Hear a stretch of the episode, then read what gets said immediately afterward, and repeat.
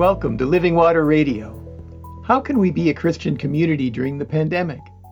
Today, we're going to talk about what it means to be both a body and to be an individual member of it at the same time. My name is Pastor David Berkedal. My wife, Reverend Sally Welch, is co producing this podcast. Sally is a United Church of Christ slash Christian Church Disciples of Christ ordained minister focusing on ecumenical and interfaith ministry. I served Lutheran Christian congregations in Compton, California and in San Dimas, California for over 40 years. Today, maintaining our yard is my gym, and I'm active as a volunteer in the leadership of the 110 Evangelical Lutheran Church in America congregations in our area.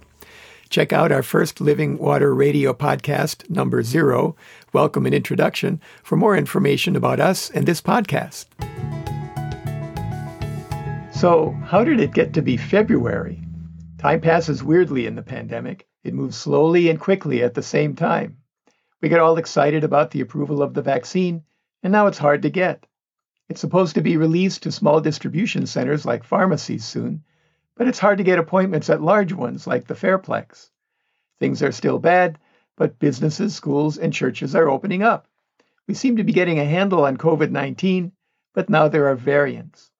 And we hear a few people cheating to get a vaccine and others blocking cars at Dodger Stadium to keep others from getting the vaccine.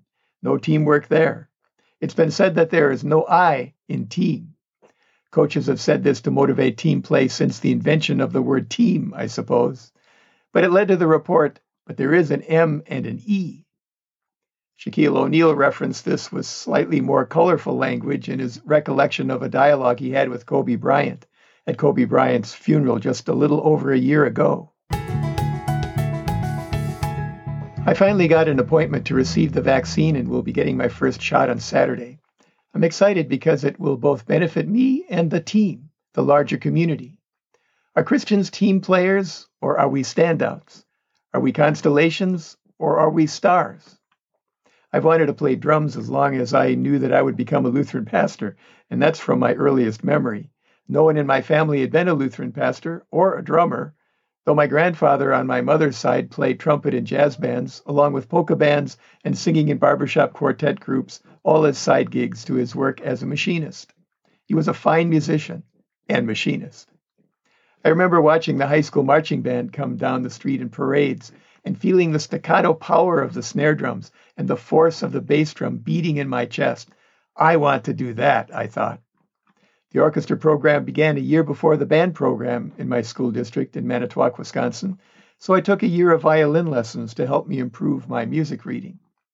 The band program started during the next summer, but there weren't enough drums to go around, so I started playing the mellophone, kind of like a French horn, but with three piston valves like a trumpet as opposed to spoon valves, until my dad found a surplus snare drum that the high school was selling, and I was off to the races. I was first chair through high school. I wanted to play in a jazz band. When other kids were buying rock albums, I was buying jazz and absorbing all I could find. I listened to the big city radio stations and the records my dad brought back from conventions. When I went to college, I used some of my savings to buy a Ludwig Drum Company super classic drum set with the silver sparkle finish that one of my drum heroes, Joe Morello from the Dave Brubeck Band, played. I played drums in jazz bands through college and seminary and a little beyond to my first call in Compton. Honestly, I wasn't a great drummer, but I was pretty good by my standards. I wasn't an explosive drummer, a few fills, and that's it. I didn't like to solo, and I didn't like to lay out when others soloed. To me, playing was about the dynamic space between the musicians and the sound. My influences were everything I ever heard the drummers I most admired were Tony Williams for that dark cymbal tone and feel for the band, Joe Morello for his precision and orchestral tone, and Buddy Rich for the fireworks. My goal as a drummer was to keep the time and be invisible. I guess my approach to playing drums could be expressed in something I read was said by Charlie Watts, the drummer for the Rolling Stones. I don't want to be the world's greatest drummer. I want to be the drummer in the world's greatest band. I think that's a pretty good description of life in the body of Christ. The body of Christ is one of the Bible's principal metaphors for the church. In Paul's first letter to the Corinthians, the 12th chapter, starting at the 12th verse, we read Just as the body is one and has many members, and all the members of the body, though many, are one body, so it is with Christ.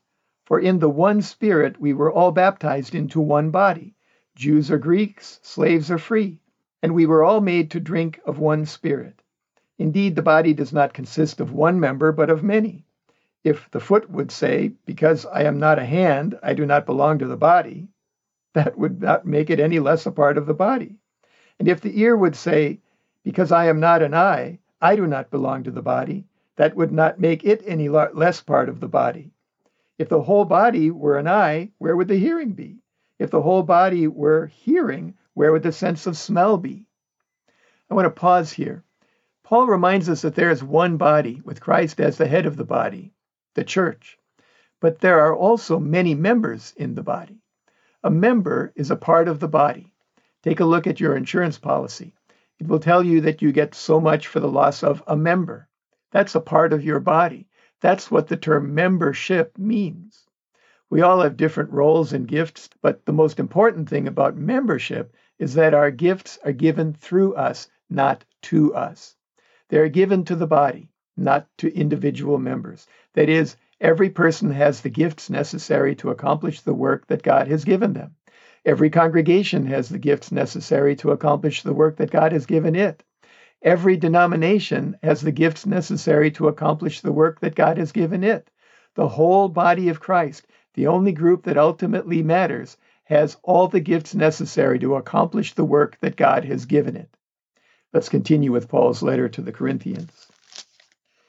But as it is, God has arranged the members of the bo- in the body, each one of them as he chose.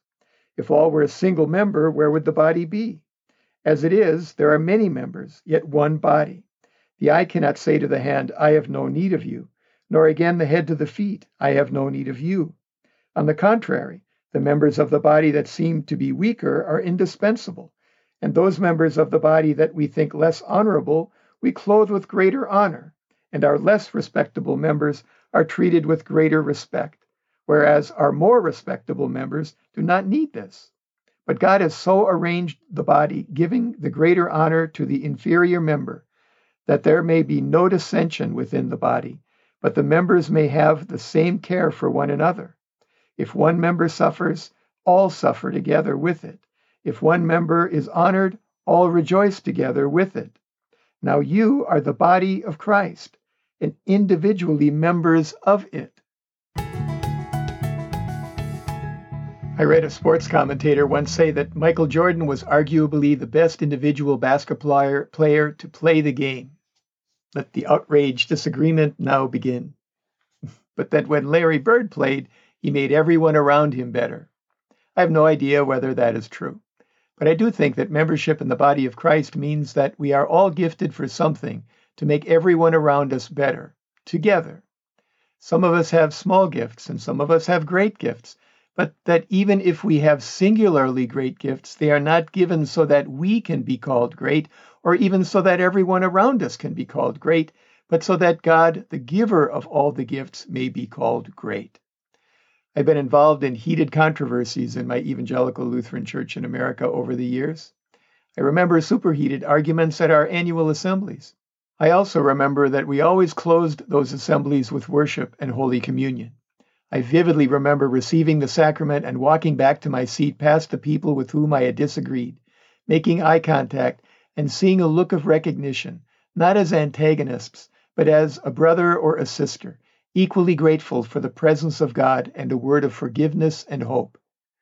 We are a part of a body, not a team, and there's no I in body but there is an M and an E.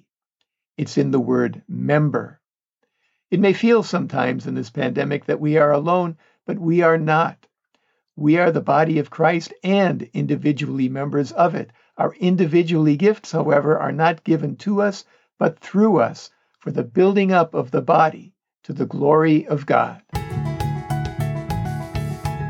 Today, let's remember to pray for the leaders of our government and of our church. And let's remember to pray the Lord's Prayer today, the one that Jesus taught us. If you don't know what that is, contact us at the Revs David and Sally at gmail.com or send us a tweet to at David Berkedal and we'll send it to you. Send your prayer requests to the same addresses and we'll include them next time. Send your comments there as well.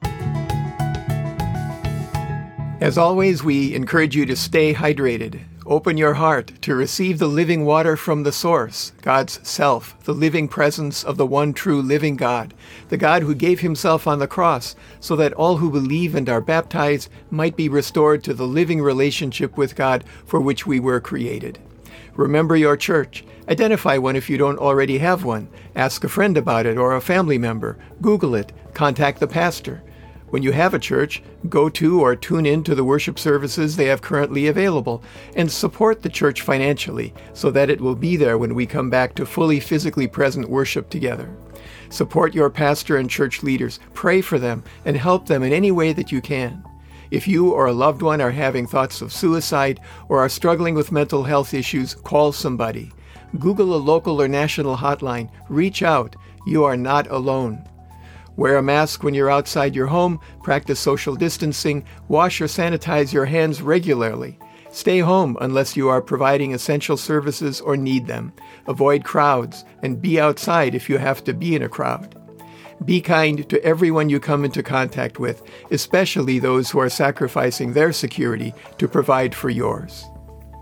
Thank you for listening to Living Water Radio.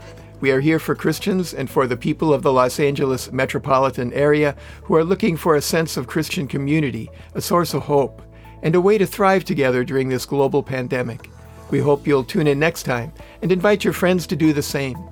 Meanwhile, Sally and I encourage you to open your hearts to receive living water, the presence of the Holy Spirit, and stay hydrated.